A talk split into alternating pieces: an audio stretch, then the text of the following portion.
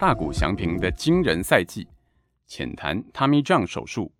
嗨嗨，各位听众朋友们，大家好，我是骨科医师 Max，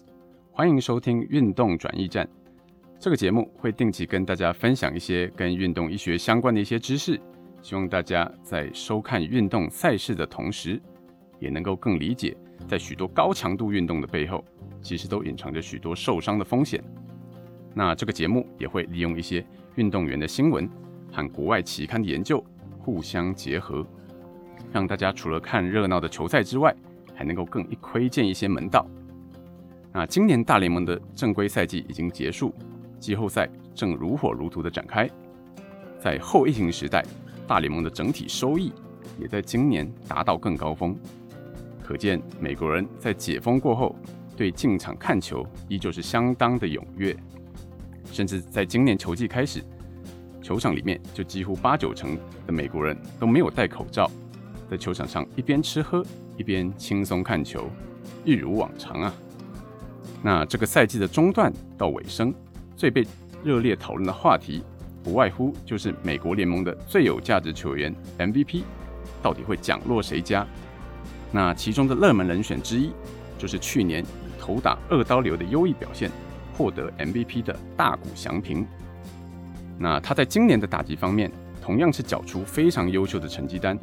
有着三十四支的全垒打跟九十五分打点的好表现。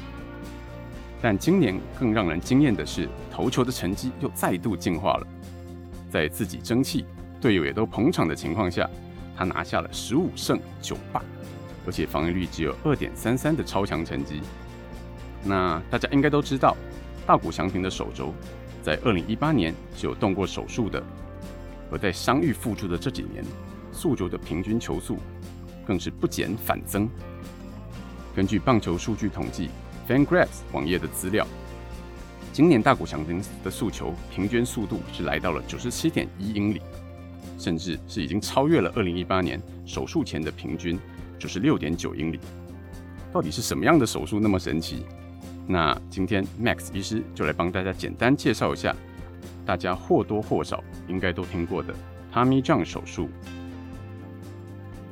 Tommy John 的名称由来是源自于一位大名联盟的投手。那在一九七四年，由 Frank Jobe 医师帮他开了第一台 Tommy John 手术。那 Tommy John 简单来说就是尺侧副主韧带的重建手术。那他们将在开完这个手术之后，就又重新活跃在球场上，所以这个手术也因此就以这位选手来命名。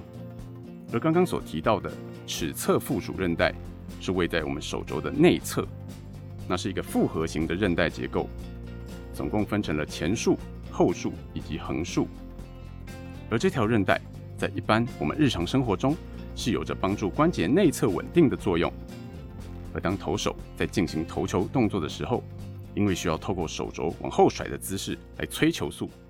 就会让尺侧副主韧带产生相当大的压力。而在一直这样重复高强度的投球动作下，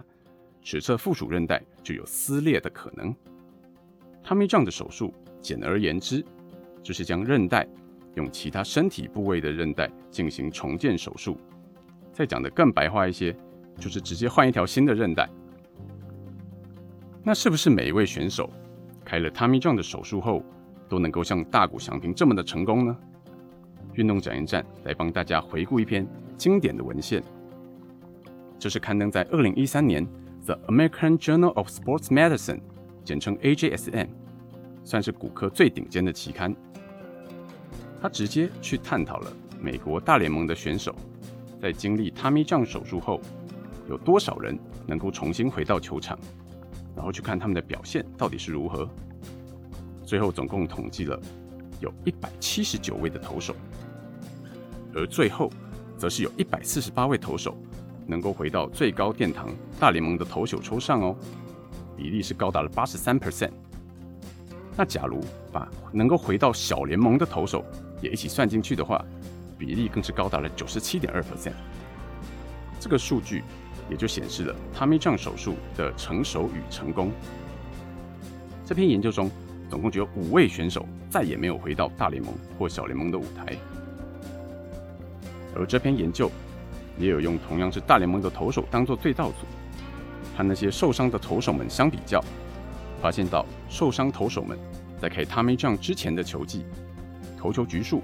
出赛场次跟胜场数与胜率在统计上都有显著的下降，而相反的，在开完刀伤愈复出后，他们和对照组比较，败投和败场的比率则是有着显著的下降。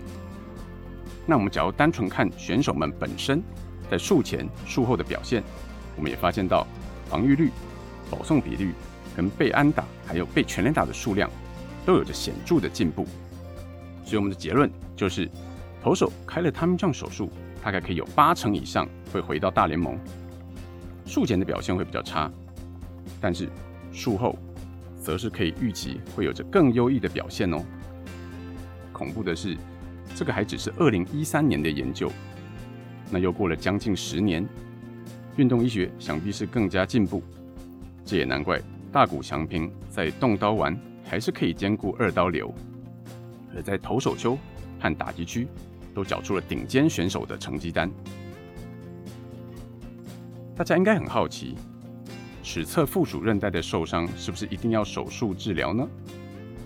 理论上，如果影像上没有到完全断裂，也是可以考虑复健和其他的增生疗法，像是高浓度血小板血浆注射，也就是常听到的 PRP 治疗，透过将自己血液中离心出来的生长因子注射在受伤部位进行组织修复。大家如果有关注新闻，大谷翔平在二零一八年的球赛季中就有曾经进行过这样的治疗哦。不过这类型治疗目前在文献证据上都还莫衷一是，而在许多运动选手上也就当作是受伤后保守治疗的选择之一。像是今年中华职棒魏全龙队的徐若虚选手也是，在球季前有手肘不适的状况，也是先试着用 PRP 进行治疗。但最后似乎是在症状上没有改善，还是选择进行了 Tommy John 手术。而目前徐若曦选手也在努力的复健当中。不过根据上面我们所回顾的文献，应该是可以期待他未来在球场上会有跟以往一样大放异彩的表现。讲到这边，时间应该也差不多了，今天就先分享到这里喽。运动转移站，我们下次再见。